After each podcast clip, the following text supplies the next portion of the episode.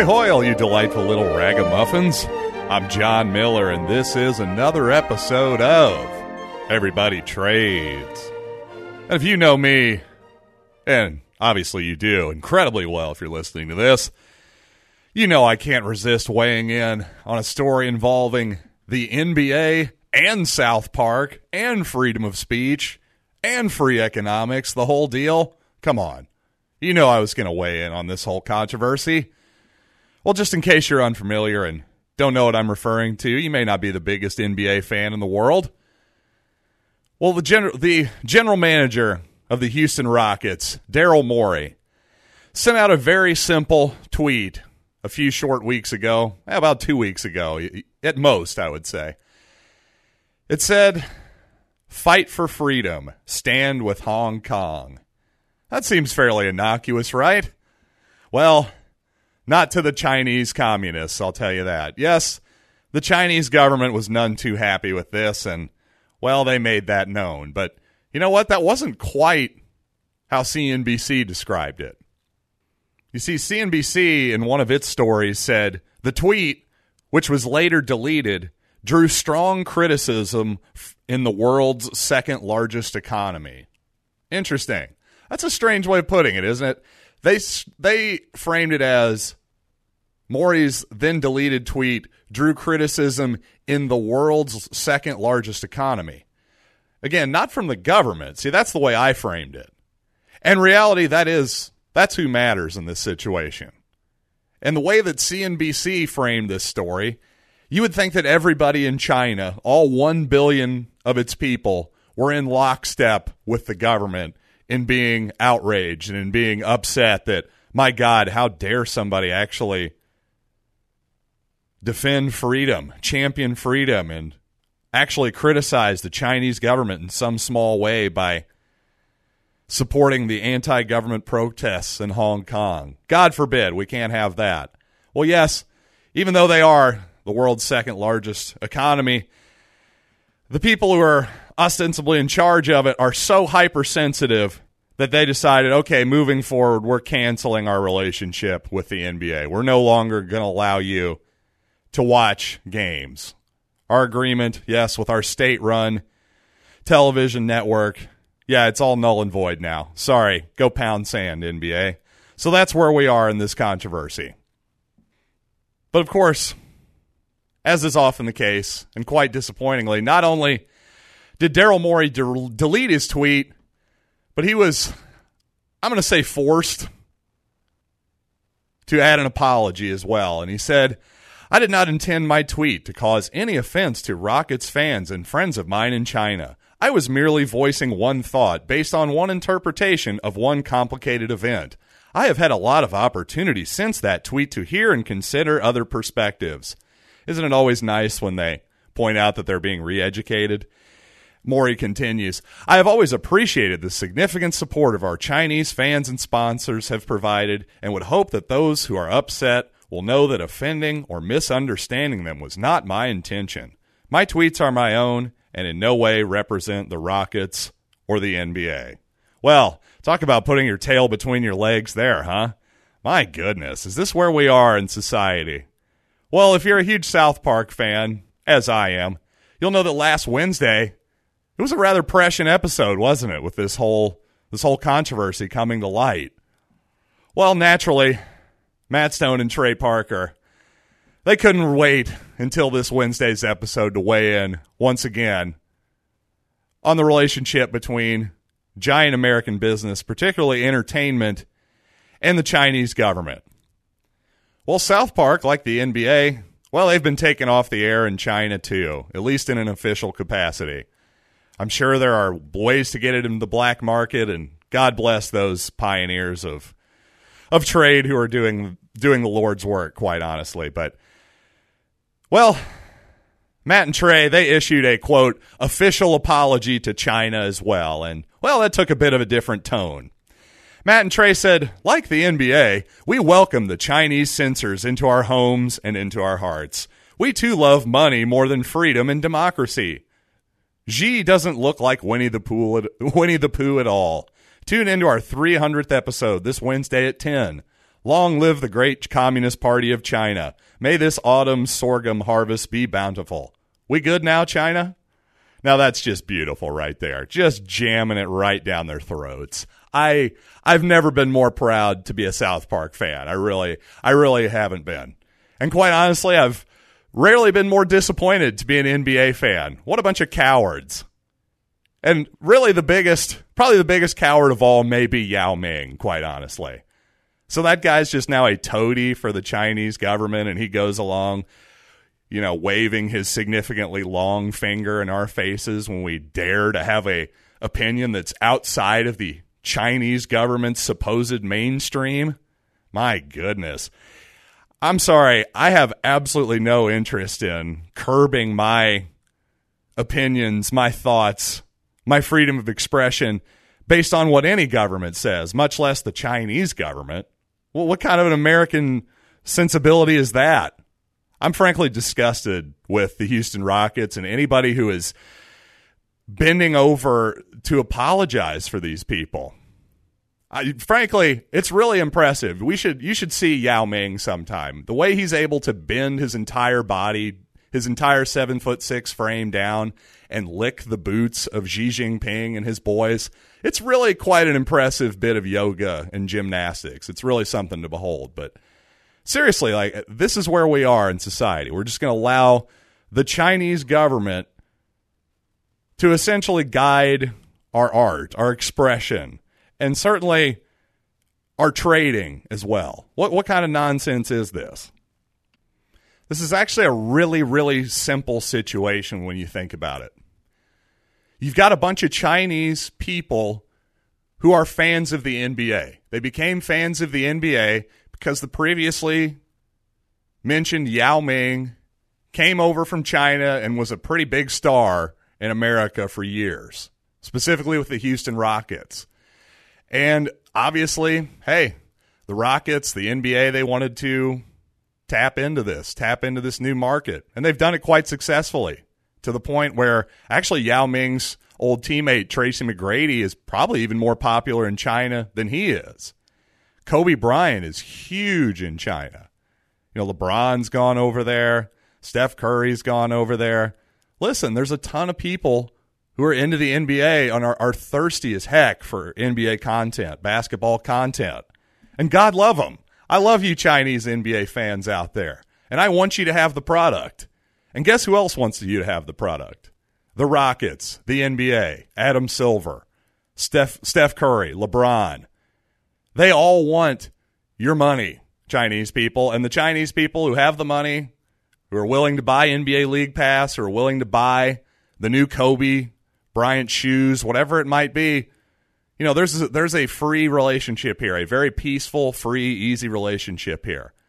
So seemingly there is no problem, right? Except the problem is, well, again, it's the communists, it's the Chinese government. They're the problem. And just the idea that they're willing to step in between their own peacefully acting people and other peacefully acting people in America who just happen to play basketball and would like to share their product with you in a free, peaceful transaction. Well, one guy who almost no one in China probably even knows, to be honest. I mean, you've got to be a pretty big NBA fan to have any real idea of who Daryl Morey is. You've got to be pretty far into the weeds to even give a crap about who Daryl Morey is. So that just shows you how intolerant Xi Jinping and all these power-seeking idiots in the Chinese government are. So one point I want to make really clear here is that while, yes, they're obviously... By they, I mean the Chi Coms, Xi Jinping, the people in power. They're obviously stopping a trade, but they're also stopping free expression. And the point I'm trying to make there is you cannot separate, as a lot of people want to do in terms of policy, you cannot separate freedom into, say, economic freedom and then freedom of expression. Because it seems to me that those things are inseparable. Because if you're stopping me as either the producer or consumer of basketball. Either I'm the person in America who would like you to watch me play basketball or watch my team play basketball, or you're the Chinese fan who would like to watch that, pay for League Pass online, whatever it might be. That's your freedom of expression as well. You're expressing yourself as a human being that you love basketball and you would like to intake and enjoy other people's expressions of artistry, which in some ways, obviously athletics is, just as movies are, just as songs are, and anything else. And clearly we're seeing the Chinese have a lot of control on what happened in, for example, the Freddie Mercury movie, which name's escaping me right at the moment. What's the song from Wayne's World? Bohemian Rhapsody. There we go. I recovered there.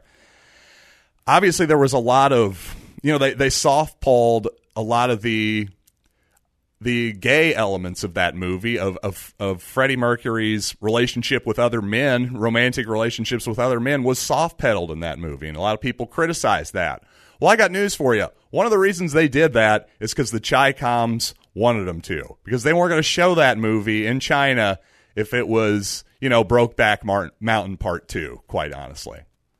So again, how do you remove expression, freedom of expression, and economic freedom? How do you separate those two things? Because if you start at ownership, it all starts with yourself. You own yourself. And then every other individual owns him or herself. So therefore, how do we solve speech disputes? How do I either A, stop somebody for speaking or stop hearing them speak? Well, if they're in my house and say, I don't know, let's take like Donald Trump is obviously can be a hot topic in people's households at times. I'm sure there's been times where a Trump supporter or a non-Trump supporter have gotten into a dispute, and perhaps that person was like, you know what? Get out of my house. I'm sick of you. I don't want to hear it anymore. Well, no matter who is right in that situation, in your humble opinion, based on your values, no matter who's right or wrong, the bottom line is the person whose house it is has the right to tell that person to leave. So that's a pretty obvious solving of a dispute right there. But with public property, all of these types of things are extremely problematic, aren't they? You can't tell a Trump supporter or an anti-Trump supporter in a public square, in a public space that is paid for ostensibly by all of us with our tax dollars, you can't single out one point of view and tell that person to leave, as you can in your own house. It doesn't work that way. And guess what? If you're prohibiting me from, again, using my property, my money, for instance, to buy a microphone or prohibit me from using that microphone in some free way, then yes. Again, that's not only a property violation, a money economic violation, it also violates freedom of expression as well. I'm just telling you right now, it's going to be really hard when you really think about it. If you really believe that every individual owns themselves, it's going to be almost impossible to separate those things, and I would challenge any of you to tell me how exactly I'm wrong on that particular notion. And, finally, getting back to that CNBC description of the situation, saying that, the world's biggest economy, the criticism has come from this economy. Well, again, we need to stop conflating all Chinese people with whatever the Chinese government says. Because guess what? The government and the people are not the same thing. We're seeing that quite obviously in Hong Kong, which is what this whole thing started about. If you ask the Chinese government, they're in charge. They're the ones, the people of Hong Kong just need to submit. Well, they're saying, no, we don't need to submit. What more fundamental of a disagreement can you have than that? So clearly, the government and its people are not the same thing, and they aren't in lockstep in their opinions. I mean, my God, again, get back to Donald Trump in this country. You're seeing a whole lot of varied opinions out there, aren't you? So when somebody like James Harden again, famous player for the Houston Rockets, tries to then get out in front of this thing and basically apologize and say, hey, we love China. As if Daryl Morey was saying anything anti-China there. See, that's the thing. He wasn't saying, oh, boy, these Chinese people sure are stupid. No, he didn't say that at all. He said, I support freedom. In other words, I support freedom for individual Chinese people. And that means not the government. So just this whole idea of, man, we're just so obsessed with, I don't know, the Roman disease, if you will, of like e pluribus unum. We all just have to be together and in certain situations. And if we aren't, oh boy, we got big problems there, and you just might run afoul of the state. Can't have that. No, you should. No, be a good boy like Yao Ming. That's right. Just this whole thing just grosses me out a little bit. It's just for these giant companies like, you know, take Nike, for instance. You know, they're willing to take somewhat controversial stances that people in their potential audience, their potential consumer base, some of them see some of the things that they've done lately as anti-American. Now, whether you agree with that or not, that is, in fact, the case. That's the perception. But here's what Nike won't do. I promise you. They're not going to do anything that could be construed as anti-Chinese government. They're not going to be any, hey, flag wave. There's not going to be any pro-Hong Kong shoes. Let's put it that way. That's not going to happen. They are not going to take a stance on this. It's just not going to happen, period. And if I'm wrong, I'd be stunned. And I would be the first person to stand up and applaud Nike. But my point is, be less like the Houston Rockets and be more like South Park. You'll sleep better at night. And by the way, the Rockets, the NBA, they're doing just fine. If they'll just be patient, they'll get that Chinese money. They'll get that Chinese market eventually. Frankly, the hunger for the NBA product over there is such that there's no way they're going to be able to keep out all of the black market stuff, illegal streams, that kind of thing. And again, all you people who are getting the illegal streams of the NBA games to China, well, you people are heroes, in my humble opinion. And with that, you know what? Let's get out of here. Enough with my voice for another week. But hey, thanks again for tolerating me and my freedom of expression once again on this episode of Everybody Trades.